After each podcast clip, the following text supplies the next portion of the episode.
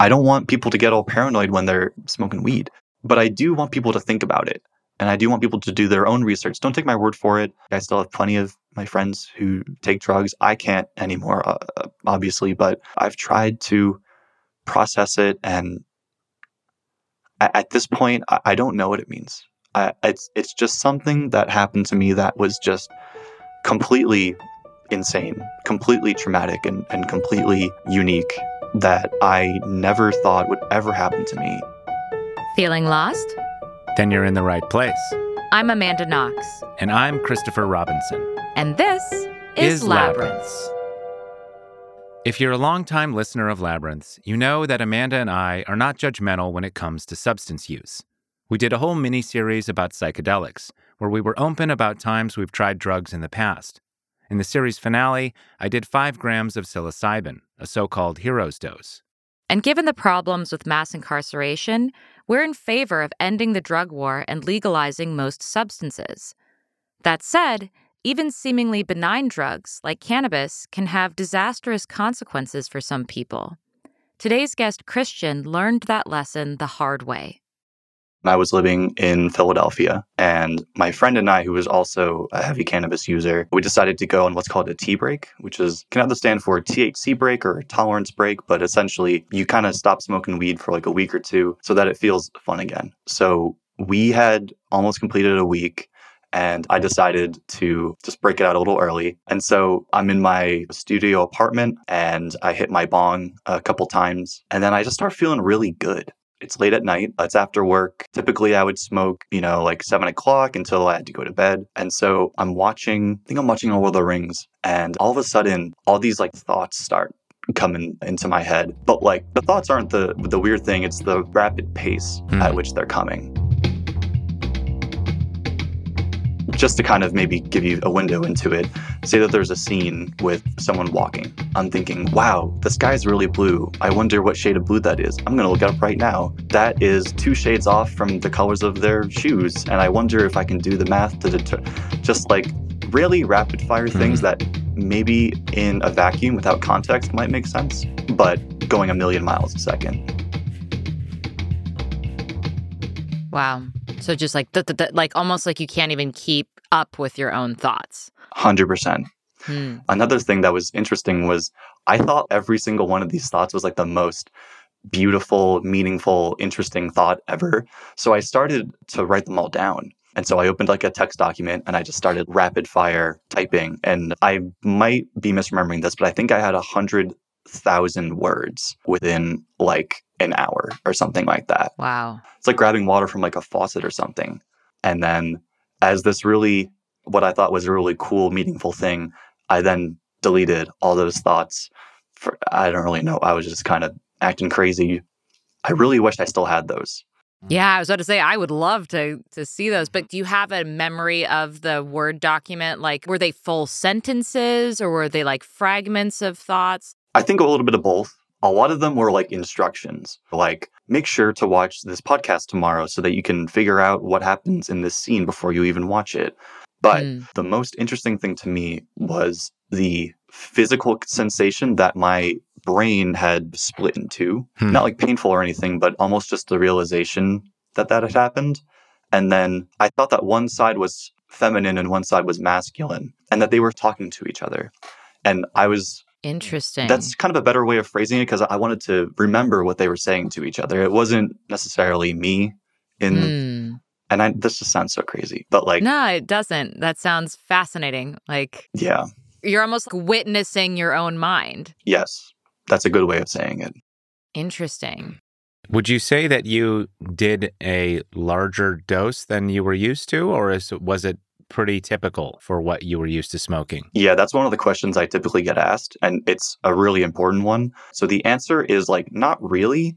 But in context, since I had just done a tolerance break, I guess it, you could say it was more than usual. Another question that I usually get is, well, do you think maybe it was laced with something? And it definitely was not laced because I typically got like an ounce or a half an ounce and I would just like smoke it for like a few weeks. And I was almost out of uh, a half of an ounce. So it was still fresh. I had been smoking it for a while. I'd used the same dealer for a while. So you're witnessing your brain do something that you've never seen it do before. And at first, it sounds like you were almost enjoying the experience. You're like, oh, wow, here are all these incredible thoughts, and I'm going to write them all down. When did that shift? Yeah. So it, it was gradual. Also, at the time, I was training to be a competitive bodybuilder. And so I was eating extremely clean, just like chicken, rice, and broccoli all day. And so I felt great because I had just started that diet. I kept telling everyone, I feel like I'm on cocaine. I feel like I'm doing lines. Like I feel so great. Must be the diet. Right. And then the week before Memorial Day is when I would say that I felt like I was on cocaine. And then the Saturday or Sunday of Memorial Day weekend is when I felt my brain sort of pull apart. So, since they were such amazing thoughts, which I thought were so profound, I decided to start sharing them with everyone that I knew. So, I went on my messaging apps and I just started rapid fire, just saying crazy stuff. I, my favorite thing to do was I thought I could read people's minds. Not like some kind of supernatural thing, but I thought I was just like so in tune with everything that I, I knew what everyone was thinking. And so I was trying to like read my friends' minds and they were getting kind of concerned. And the reading minds thing, was that a way you had thought prior to this moment in a casual way or in the way that like yeah. when I walk into a room I can usually tell how people are feeling, like I can tell who's uncomfortable or not. Yeah, sort of. I mean, I guess I thought I was really good at reading body language over the phone. Gaia. I thought I was so good at it that I could literally.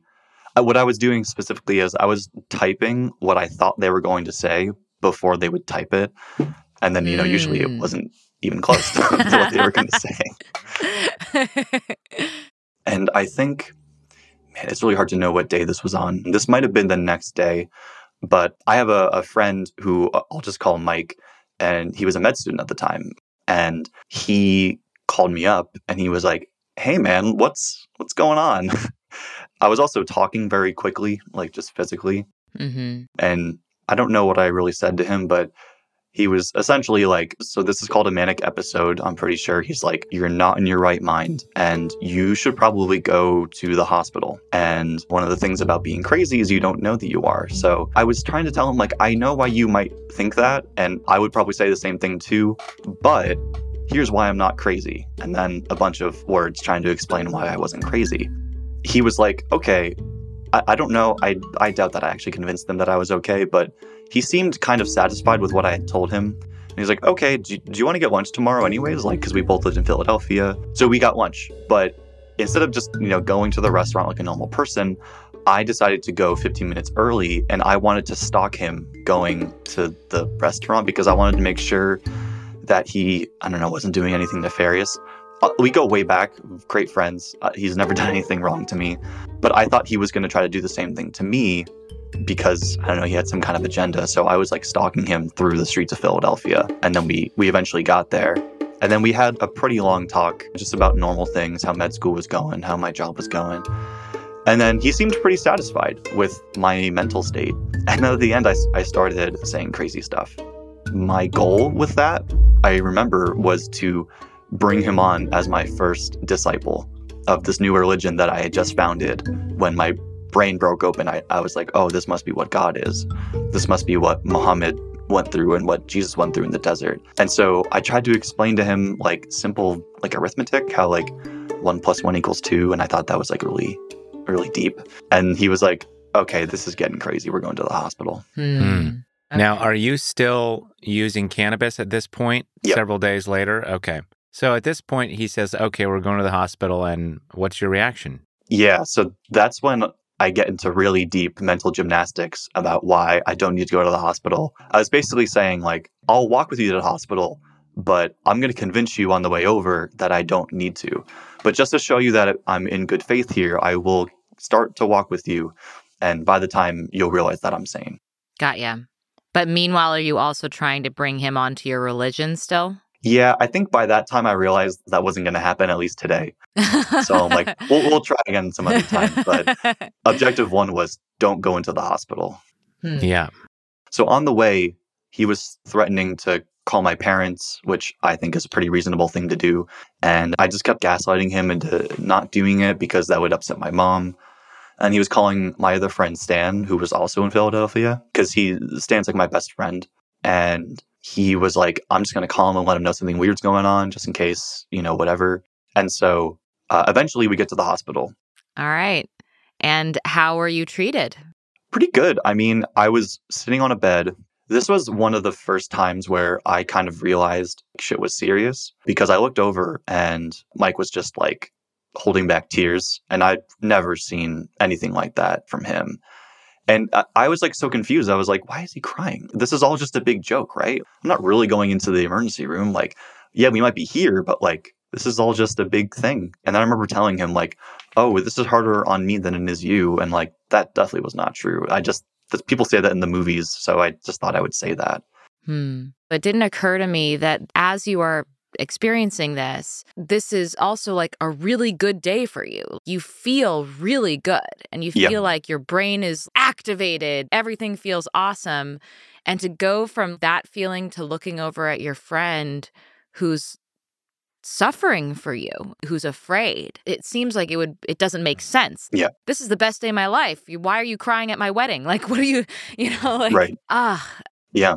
I remember just being confused. I, I was like, I thought everyone was, was enjoying this because me and him, we we would always debate about God and religion and all this stuff. So we have a very long history of having interesting arguments and debating things. Sure. And so I'm like, this is just another debate between us, dude. Like it's gotten kind of crazy. We're in the hospital, but it's a funny story. And then right. you look over and then you realize that he's shaking. And it's like, oh, this isn't funny. And then you kind of forget because you have no short term memory. And then it's back to everything's great. And then the nurses came in and took my vital signs and stuff. And then eventually a psychiatrist came in. She was like, okay, I, I think you're having a manic episode. And at this point, I still didn't really know what that was. Like, I had never had any introduction to mental illness. Mm-hmm. And so I keep a journal every day where I track my mood. And I was like, no, no, you have it all wrong. Here, let me show you my journal. And normally it would go from like four out of 10 to six out of 10, pretty stable. And then for the past week or however long it was, it was like 10 out of 10. This is the best day ever. Hmm. Life is amazing. Everything's great. And she's like, oh, okay, got it. Yeah, uh-huh. not a manic episode at all. yeah. And then she was like, we have to keep you here. And I believe this was a Sunday specifically. And that's when this was all fun and games in my mind to, oh shit, this is actually a problem now. And my parents are going to find out. And I'm going to have to pay for this hospital. And I have work tomorrow. And yeah. all these things just started crashing in. Hmm. So that is an immediate 180 from everything's amazing to just immediate everything's awful. This is the worst thing that's ever happened to me. My number one objective is do not stay in the hospital because if that happens, I'm thinking my parents are going to find out, and they they are very anti-drug. Um, they had no idea that I was taking drugs for years, and they cannot find that out. And then also money-wise, I don't want to do that. And I was also working for a smaller company. They were profitable. They weren't a startup, but it's kind of like if you take a day off, it's like, well, we need you to get your work done. Right. So yeah, a bunch of negative consequences are rolling down the hill towards you if Yep. you stay in the hospital. You're going to miss work. Your parents are going to find out. It's going to impact your relationship with them. They're going to learn about the drugs. And Which are all rational, totally. rational bad news scenarios. And then beyond all beyond all reasonable doubt or whatever, I I didn't stay in the hospital. I I just talked my way out of it. My friends, they said we're not going to make you stay against your will. I think they technically could have done that and that honestly probably would have been a good idea, but I was just cogent enough where my friends didn't make me stay and the doctors are like, "Well, you should definitely stay, but we're not going to hold you." Right. Um, so I, I walked out of the hospital that night. hmm. Was Mike there with you the whole time? Yeah. So at this point, Stan was also there. He had come and they were like, well, dude, I don't know what to do. You should probably stay, listen to them, but we're not going to like force you to stay here. So they gave me a condition and they say, okay, you can walk out of here, but you need to call your parents and you need to tell them what's going on. And to me, that's like my lose condition. I can't do that. But honestly, it, it sounded better than than staying in a psych ward. So in the parking lot, I called up my mom. I called her up and I was like, hey, something really bad happened to me. I'm not going to tell you yet, and I want to tell you in person. And Oh, like my a two hour God. drive away. She's like, Christian, you have to tell me right yeah, now what is actually, happening. that's not how this works. See, I'm your mom. I gave birth to you. Uh-uh. And this is just like a complete shock to her system. In her mind, I was just this normal kid who was kind of nerdy into the, going to the gym. And then you call her up and I'm like, hey, mom, I'm in the hospital because I smoked a lot of weed and I'm crazy now. Just want to let you know. Your parents live in Philadelphia? No. So they're they're still up in northern Jersey where I'm from. Okay. So it's like a two hour drive. It's not crazy Yeah. far, but it's far enough. And so I tell them like the short of it, and they're like, uh, okay, maybe you should come home. And I'm like, well, no, I have to go to work, which is honestly like it was a small company, but they would be fine without me for a few days. Like they didn't need me. So that was a bit irrational. All right. So did you just go home and go to work the next day? Like, weren't no Yeah. thing? And how'd that go? This is when it gets even crazier. Okay, let's go. So I go into work and I have a really good relationship with the CTO of the company. I mean, that's a big title, but it's a small company. So, but he's still my boss. And so I start messaging him crazy shit. I don't really remember, but I, I just start like messaging him rapid fire on our work chat. Hmm. He comes over to my desk, like, dude, like, what's going on? Are you okay? And I'm like, yeah, no, to- totally good, man. And then I go to show him that I'm sane.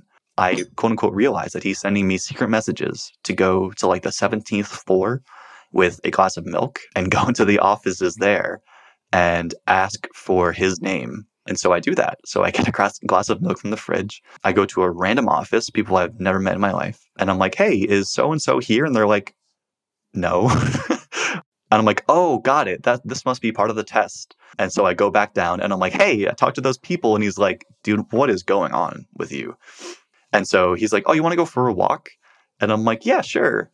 And so we start walking, unbeknownst to me, towards uh, the hospital again. And on the way, we're just shooting the shit. And in my mind, I think that he is going to bestow the company to me and he's going to retire. And like, that's just really funny because I was a junior developer at the time, kind of like an apprentice in the trades. I didn't know what I was doing. He's also not retiring. And like, why would he give me the Yeah. Keys to his company, yeah. right? Like, he told me later that I was like, running into traffic too, not looking both ways and Oh, just my. doing like typically stupid things. So he we we just walked right into the hospital again. Yeah. I mean, and uh, honestly, like being bequeathed to the company makes a lot more sense than receiving secret messages to take a milk glass of milk up to the 17th floor. When you received the secret message, did any part Yeah. of you go, that's weird. Why would he ask me to do that? No, not at all. Okay. Okay. It's totally normal and uh, actually to even expand upon that because I'm I'm really glossing over a lot of because there's so much to cover, but there's a lot of crazy details like they were handing out sweatshirts that day at my- company, and so only half of the people got sweatshirts, and uh, I was one of them. And so the explanation that a sane person would come to is that oh, they're giving out sweatshirts for like you know because they're nice and they like us employees and it's free advertising. My conclusion was that there was a civil war about to happen between two factions in the company, the sweatshirts and the non sweatshirts. And he had one and I had one. So I thought he was going to explain to me how we were going to take over the company or something. Hmm. It was a And so coup. It was was- a sweatshirt coup. Yeah. Okay. Sweatshirt Wow. coup. Okay, cool. when he's walking you toward the hospital again, do you realize at some point the direction you're heading and where he's walking you toward? Not really until we're there. Hmm.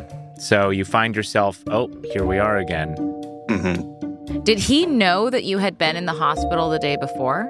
No, and this is actually a pretty important point. This was like a branch of the hospital, but it wasn't the exact same place I was. Hmm. So no one there knew that I was there the other night. So this is literally like the next day. And I, I honestly couldn't tell you how I did this, but I talked my way out of it uh, again. I don't know if I convinced them that I was okay, but I convinced them that I like knew a psychiatrist that I was going to go to and that this happened all the time. Hmm. Hmm. And I said something that they were like, okay, good enough, I guess. Yeah, and you know what? Like, uh, to be fair, it's a big deal to hold somebody against their will. It's a Mhm. big deal, and there's a lot of legal liability that goes into that. So I think that unless they felt like you were a danger to yourself or others, that they should not cross that line. Yep. Which leads to the interesting question of when somebody decided that they needed to cross that line with you.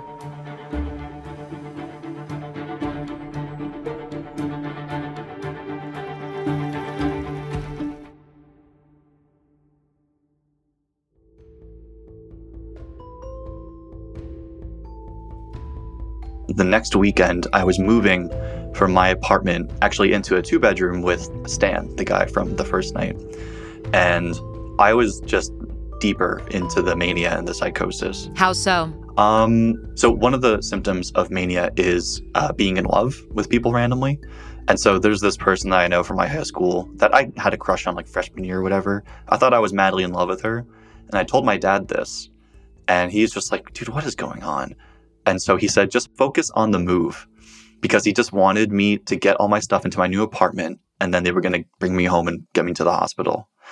But when he said focus on the move, I was like, oh, focus on asking out this girl. Ah, And so making I the was move. like, yeah, making the move. And I was like contemplating all these different things. And meanwhile, I was like running back and forth between the two apartments because they were in the same building, bringing all my stuff. And um, there's really, there's like so much that happened that day. But to kind of summarize, Stan and I moved in partially. And then he started driving me back to North Jersey, where I'm from. At this point in my life, too, I was really into The Dark Side of the Moon, like the album. And so I was like, hey, man, can I like put some music on? I'm sure I said it in a crazy way. And he's like, uh, sure, dude, whatever. And so I, I put that album on. And then I think it's like talking to me. And I think, oh, yeah, in order to get this girl, I'll call her Sue. In order to get Sue to fall in love with me, I need to, you know, like run, rabbit, run, like some of the lyrics. And I, I put on sunglasses in the car and I'm like swaying back and forth, dancing and just getting to a point where I'm starting to look visually insane too. Hmm. I have my sweatshirt hoodie up all the way, I think, and I have huge sunglasses and I'm just like dancing in my seat. And poor Stan, I don't really remember much about what he looked like. But at this point, instead of saying things as sentences, I would only ask questions. I don't really know why. And so I'd be like, hey, can I ask you a question? And then I would just like say something random. At this point, the paranoia was was pretty peak. And so I thought that there was a grand conspiracy between all men, that all men smoked weed, and that it was really just women who didn't understand. And we were on our way to go convince my mom that I could like smoke weed or something. And so I thought my dad was in on it, and I thought Stan was in on it. And I thought, I'll call up my dad. And I did. And I asked him, How am I doing? Because I thought we were all in on this thing. And he was like, What are you talking about?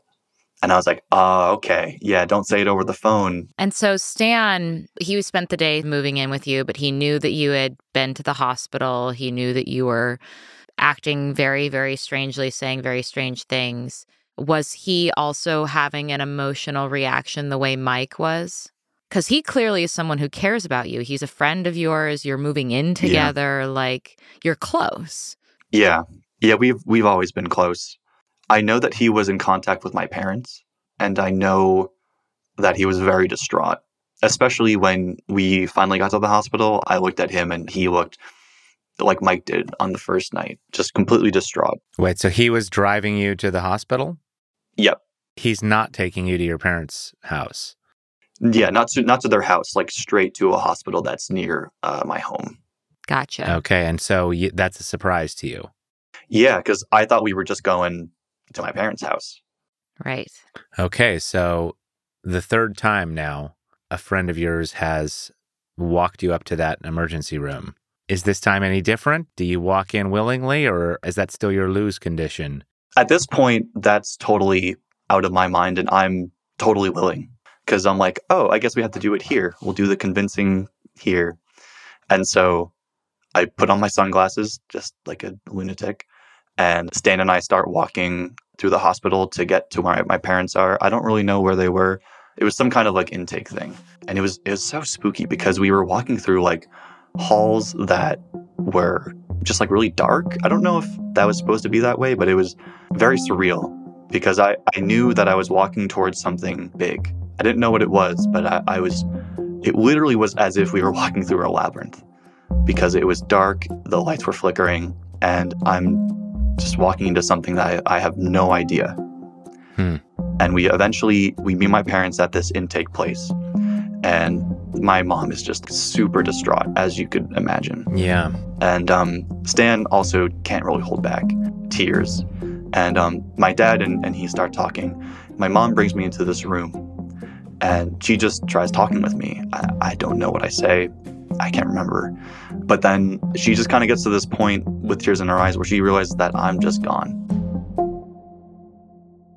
And so she asked me to get into the line for uh, the intake, and I do. And I don't really know what I say to them, but they put a wristband on me, and then we go into the emergency triage place, and I, I get on the bed. And how are you feeling in this moment? You're seeing the people around you who love you who are in distress. How are you processing that?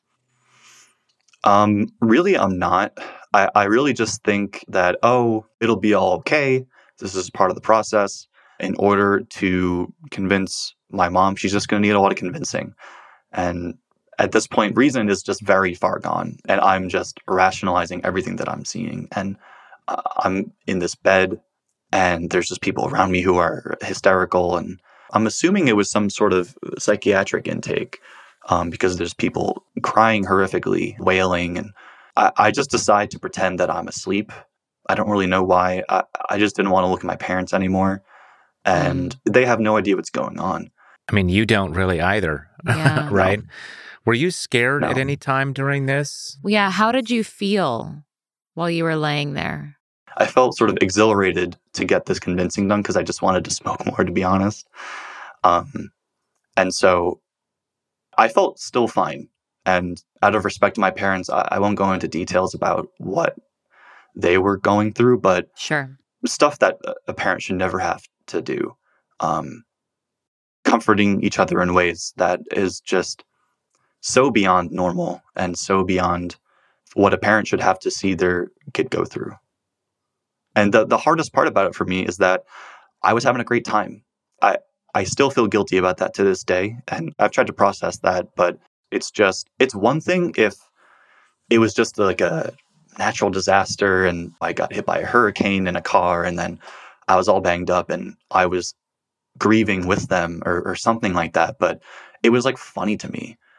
Their anguish was like, oh, we'll laugh about this one day. And it's like, Hmm. no, we won't. This is not funny at all. Mm. Well, what's interesting is you say you feel guilty about that. And I have heard you say a few times, like refer to yourself a little bit self deprecatingly. Um, but like none of this was your choice, right? Yeah. You didn't choose to have a manic episode.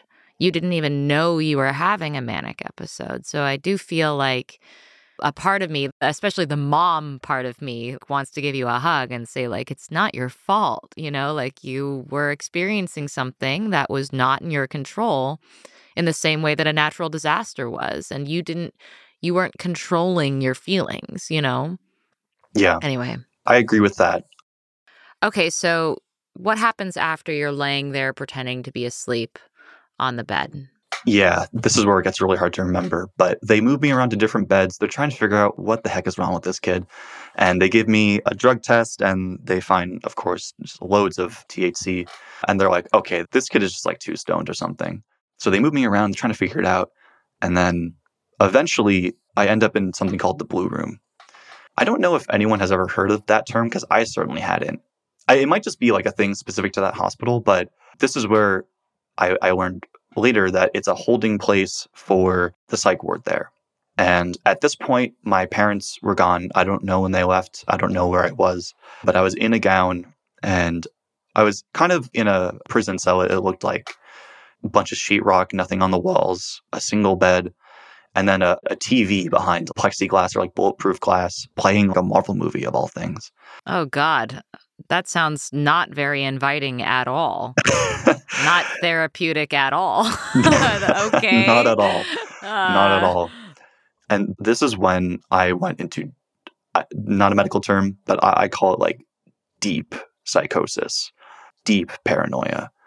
And so I'm thinking that the hospital is trying to put me in jail because I thought I think this is jail. Yeah, sounds awful lot like jail to me. So, yeah. Right. And I'm thinking that at this point, it's not a conspiracy of men who all smoke weed, and it's actually Christians who smoke weed. And I think that there are some security guards who are the Christians who are trying to get me out of here. And there are some who, I don't know, I guess are just not Christians and don't know about this. I somehow, I could not tell you how, I somehow sneak out of my cell, out of this blue room, and I find a phone. It's like a normal payphone on the wall. And I call my dad. It was like to his voicemail. I was like, oh, dad, just to let you know, mission accomplished or something like that. And then I call myself because I don't have my phone at this point, of course. And I leave myself a message. And I was like, I told you I would get this all resolved in a week. I think I actually deleted that voicemail because it's too creepy. It doesn't even sound like me. I literally sound like a supervillain. Wow. And then I got caught. The guards put me back. And so I'm pacing back and forth and I'm trying to think, how can I get out of here? Because, like, I also have the presence of mind to think whatever I tell them, they're going to think I'm crazy because everyone seems to think that. And so I think I'll put on a little performance. And so Hmm. I like take my gown and I like rip it off. And I think I'm going to try and recreate the crucifixion of Jesus because Christians will know what that is and non Christians won't, which I think everyone kind of knows what happened. Yeah. But so I, I tear off my gown and I start like screeching like a crazy person. And then I start writhing around. And, As if um, you're being crucified? Kinda. Because like I, I was growing up in the church, so I kind of know some of the specifics of it too. Where like once he died in the synagogue or something, like a, a curtain was ripped open, and that represented the fusion of heaven and earth. Oh, interesting. And so I'm like, oh, I'll tear open the curtain, and that Hmm. that'll show the Christians that have read the Bible seriously that I know what I'm doing. And so I tear it off, and I'm screaming like Eloi, Eloi, lama sabachthani, like my God, my God, why have you forsaken me? Crazy shit.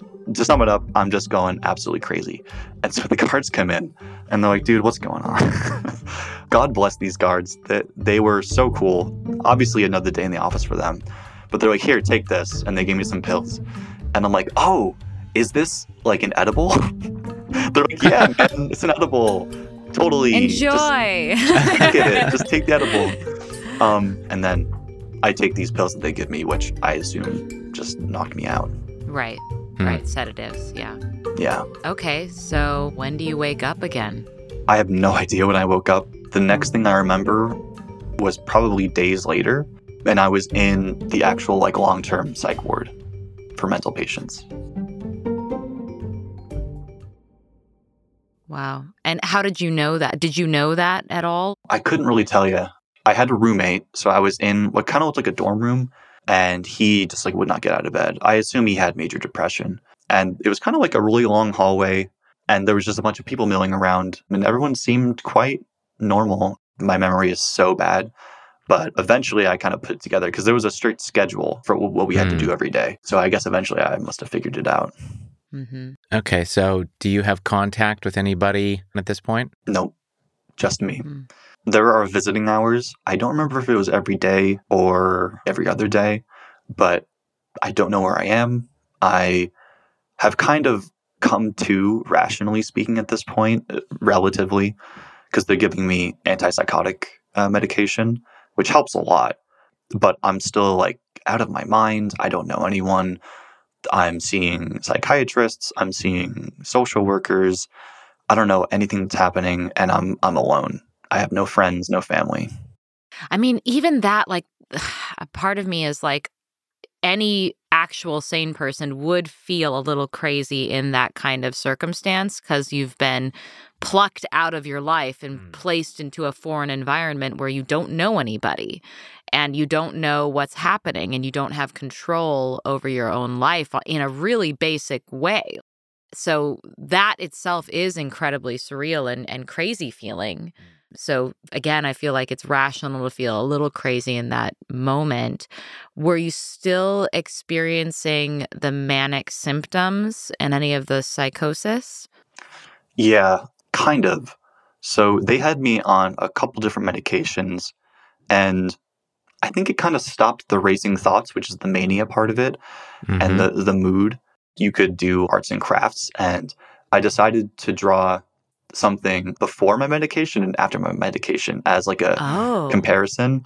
yeah. I really wish I brought them, but it's like just colors everywhere and like totally amazing. And it looks like a pride flag or something because it's just like hmm. rainbow colors everywhere before my medication. And then after my medication, it's just a full sheet of me taking graphite and just rubbing it on the paper until it's a full sheet of gray. wow. Oh, that sounds like it was better before the medication. Jeez. yeah, I mean that's that's kind of what the medication does. It kind of just shuts you down. And so I was still very paranoid. So to illustrate how like one of the psychiatrists, I don't know her name, I wouldn't say it if I did, but something like it had like the word Nazi in it, sort of. It didn't really, but I thought that I was like in a concentration camp or something and like that there were Hmm. Nazis around me. But my, my thoughts weren't racing anymore and I, I wasn't necessarily thinking crazy things, but every so often these crazy thoughts would come in and they would seem kind of reasonable. I still wasn't really able to parse reality from fiction. Hmm. How long are you in this space, The mental space or the psych ward? the psych ward? Totally, I was in there for seven days. Okay. So in that seven days, you never had visitors? Oh, no, I did. I don't know if it was once a night or once every few nights, but my parents' just family would come in. Okay. Okay. And you have various psychiatrists and other figures that you're seeing on a daily basis. Are you in a notably different place by the end of that seven day period than you are at the beginning of that seven day period? Yeah, 100%. The medications, the antipsychotics, work miracles. They work pretty much instantly. They took it from 10 out of 10 to like a 2 out of 10. I don't know if I was starting to accept that I actually was crazy, but when I got out of there, I was absolutely way, way better. Hmm. Definitely not fully better though. Like, yeah. And how so? Like, can you describe the day that you left? What happened from there? Yeah. I remember going around to everyone because I had kind of made friends at that point. And actually, there was a couple people who were, or I think just one person in this case, that were there for the same reason I was. Hmm. So there was a, a young woman, basically my age. We were kind of like a little couple in the psych ward. It was kind of cute. Ah, She was a weed smoker. She was from Colombia. She was visiting America. She smoked weed and then she went crazy like I did. So I got her number, her Instagram or something. And I, I just kind of got everyone's numbers because I wanted to stay in touch with them. And then I remember my mom came in and she was talking with the nurse. And I thought I was like fine by this time. I thought I was totally fine. Yeah, something crazy happened, but whatever. And my mom looks at the nurse with tears in her eyes and she's like, he's not right yet, is he? And the nurse is like, no. Hmm. And I'm like kind of hurt by that because I, I feel like I'm fine. Like I feel like I'm as cogent as I am now. But they were certainly right. yeah. And how so? Like, what was lingering? It's really hard to explain. And I hate when people say that, but it's just this feeling that you're not really in reality yet. Like you're Hmm. you still i'm still clinging on to this idea that there's some kind of grand conspiracy i don't know the christian seems kind of too crazy maybe it's between men or something or but i still think there's there's some kind of conspiracy out there and the interesting thing is it kind of comes in waves and i Hmm. assume that means that the medication was wearing off and i had to take more but for example my mom and i went shopping for clothes shortly after because i left everything in, in my new apartment in philly Right. and we went to Kohl's. And um, I'm part Italian, uh, and so I don't know. In, in northern Jersey, there's always kind of like the mob is always on your mind, not like as a daily thing, but it's Mhm. like, oh, that's where we're from. Mhm. And when we were in Kohl's shopping, I thought that the mob had a hit on me, and so I was in Hmm. the changing room and I saw feet going by, and I'm like, I like brought my feet up and I held my breath because I thought someone was going to come in and shoot me. oh God. And I mean, I have no ties to organized crime at all, but there were still moments of that. It came and went, but that lingered for a very long time.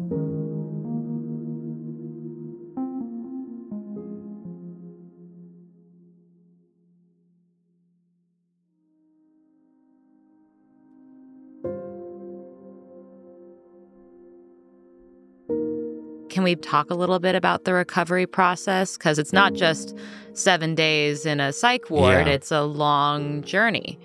Yeah. Honestly, the recovery is the longest part Mm. and the toughest part because one of the things that the antipsychotics do is they put you through something called anhedonia, which Mhm. I think is Latin for inability to feel pleasure. Yeah. so I was- Oh, no. Diagnosed with major depression, which I thought I knew what depression was. Man, I did not. I Mm. thought it was like, oh, I feel sad. Just it was crushing existential dread every day. Oh, God. And then I had major anxiety as well, where the stupidest little things would just put me into a spiral for hours. I would I would just sob every night over the stupidest things. And then also it it, it turns your brain off is the the worst part. So it's the best part and the worst part because your brain needs to be off. But as a software engineer, you know, every day all I'm doing is using my brain and I'm trying to solve puzzles essentially. And I'm, I'm trying to unwind computer code. And at this point, I'm still a junior developer and I'm trying to learn my craft. And I would just be literally shaking with anxiety at my computer every day because I, I couldn't code. And um, I would go to the bathroom to dry heave because I, I couldn't do my Mhm. job and I thought I was going to get fired. And I was so anxious that I was like nauseous. So the depression and anxiety were just wicked through the recovery. How present were Stan and Mike and your boss and your parents during this recovery process? So I was home in Jersey for about a month or more. So I was living with my parents, wasn't working. I was just going to what's called intensive outpatient, IOP, which again, totally new world, had no idea what that was. But for three days a week, I would essentially be going to rehab. And the entire time, I'm thinking, okay, I had a mental illness, a mental episode, but I'm not a drug addict. Mm. And that's another huge part of my story. But just to keep it short, I was with my parents for a little over a month, and then I went back to Philly. And um, then I started working right away, which is a terrible idea because I, I, couldn't. And so my manager, not the guy I originally who brought me to the hospital, but my manager, I, I leveled with him, and I'm like, dude, I can't do this. Like, I seriously. And he's like, oh, you can do it because he had no idea what happened to me. And I'm like, I, I legitimately cannot do my job. And I just started breaking down in front of him. oh, no. And he was like, okay, then just show up. You know, nothing's going to happen. If this gets better in time, then it gets better. If not, then we'll we'll figure it out. But just show up and just keep healing. Wow. Yeah, great guy, great company, really amazing. And uh, at this time, I'm living with Stan. He was honestly kind of with his girlfriend most nights hmm because I had put him through so much. We didn't really cover a, a ton of it, but he just needed some distance. But he was also there for me as well. hmm I mean, I've just been really moved hearing about your friends and your coworkers in this whole saga. Like, those people really cared about you. You know, Yeah, it's really touching. it is very touching. Uh, Sometimes it's too much to even think about because I met so many people and I still meet so many people that don't have that. And they went through what I went through Mm. and they're not doing good, man. Yeah. Mm. they're on the street they're addicted to worse things now my parents were so loving so supportive my friends are my brothers now there's no other way of saying it mike and stan showed so much courage and so much fortitude and so much love never asking for anything in return and my company too you know no questions asked my boss when he brought me to the hospital that second time paid for it no questions asked Stan, Wow. the first night, he paid for the hospital stay, no questions asked.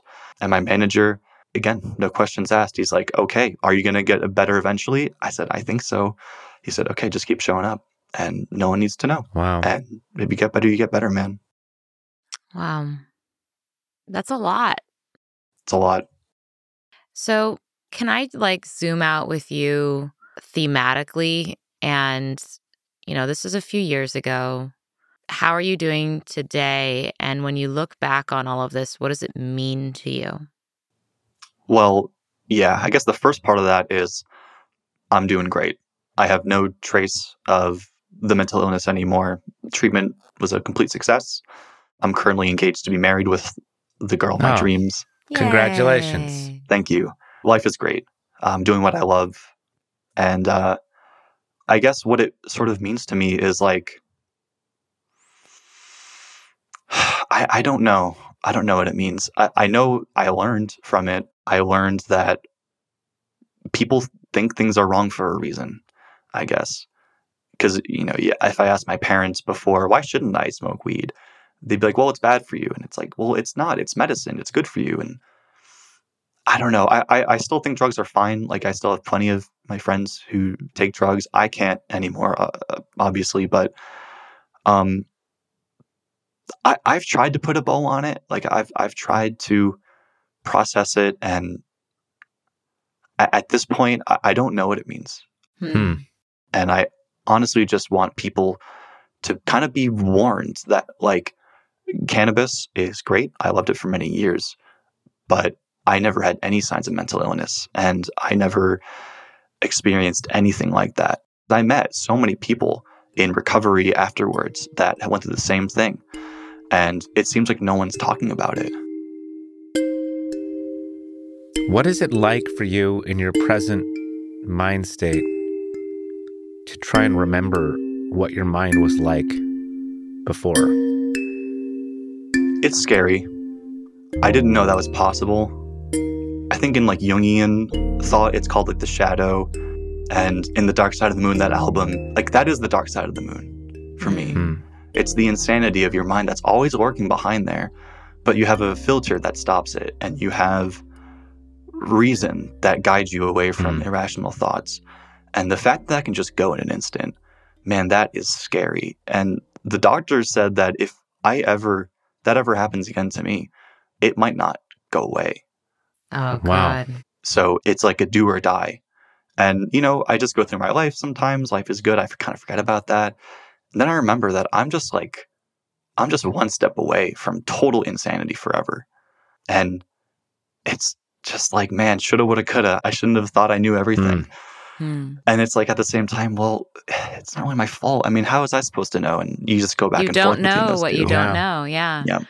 Here's one question that I have for you. I want to know if this is true because the feeling that you felt when you were manic was exhilarated. Is one of the things that you've lost just the pure joy of exhilaration? Like, does any part of you, like when you find yourself exhilarated, worry that you're entering into a manic episode? Yeah, And so, like, Hmm. all the time. you can't just have pure, unadulterated joy without some part of yourself worrying.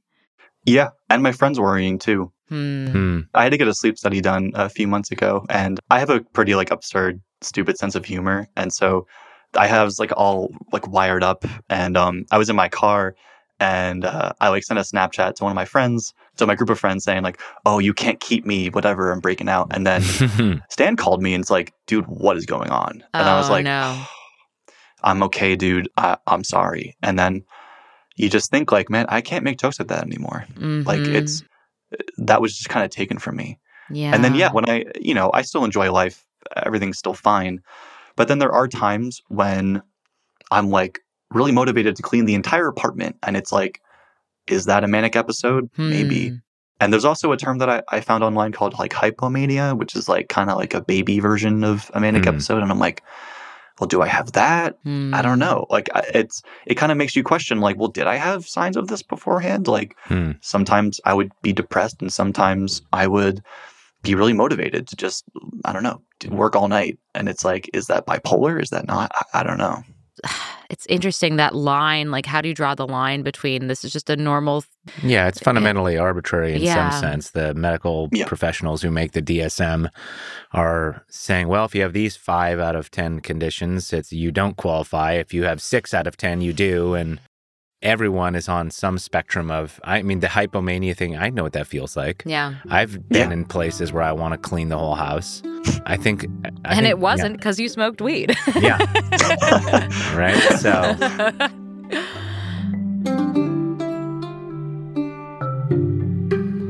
You talked about how you have a fiance and you're going to be getting married soon. Uh, does she know about all of this? Yeah. Yeah, this was something up front that I talked about pretty much immediately because I mean, you know, we went on a couple dates first, but you don't just drop that. So, guess I don't know what crazy stories you got, girl, but let me tell you. yeah, hey, by the way, I'm crazy. Might be crazy forever. Um, she knows I'm crazy though, so that's fine. I think like our third date or something, I was over her place and we were talking about weed the first date because whatever. And she was like, "Oh, like I smoke sometimes, whatever."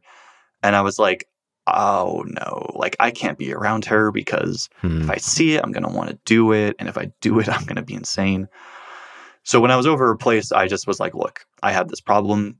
I didn't really go into too many details, but I was like, I. I'm addicted to this stuff. I crave it all the time. You can't do it around me.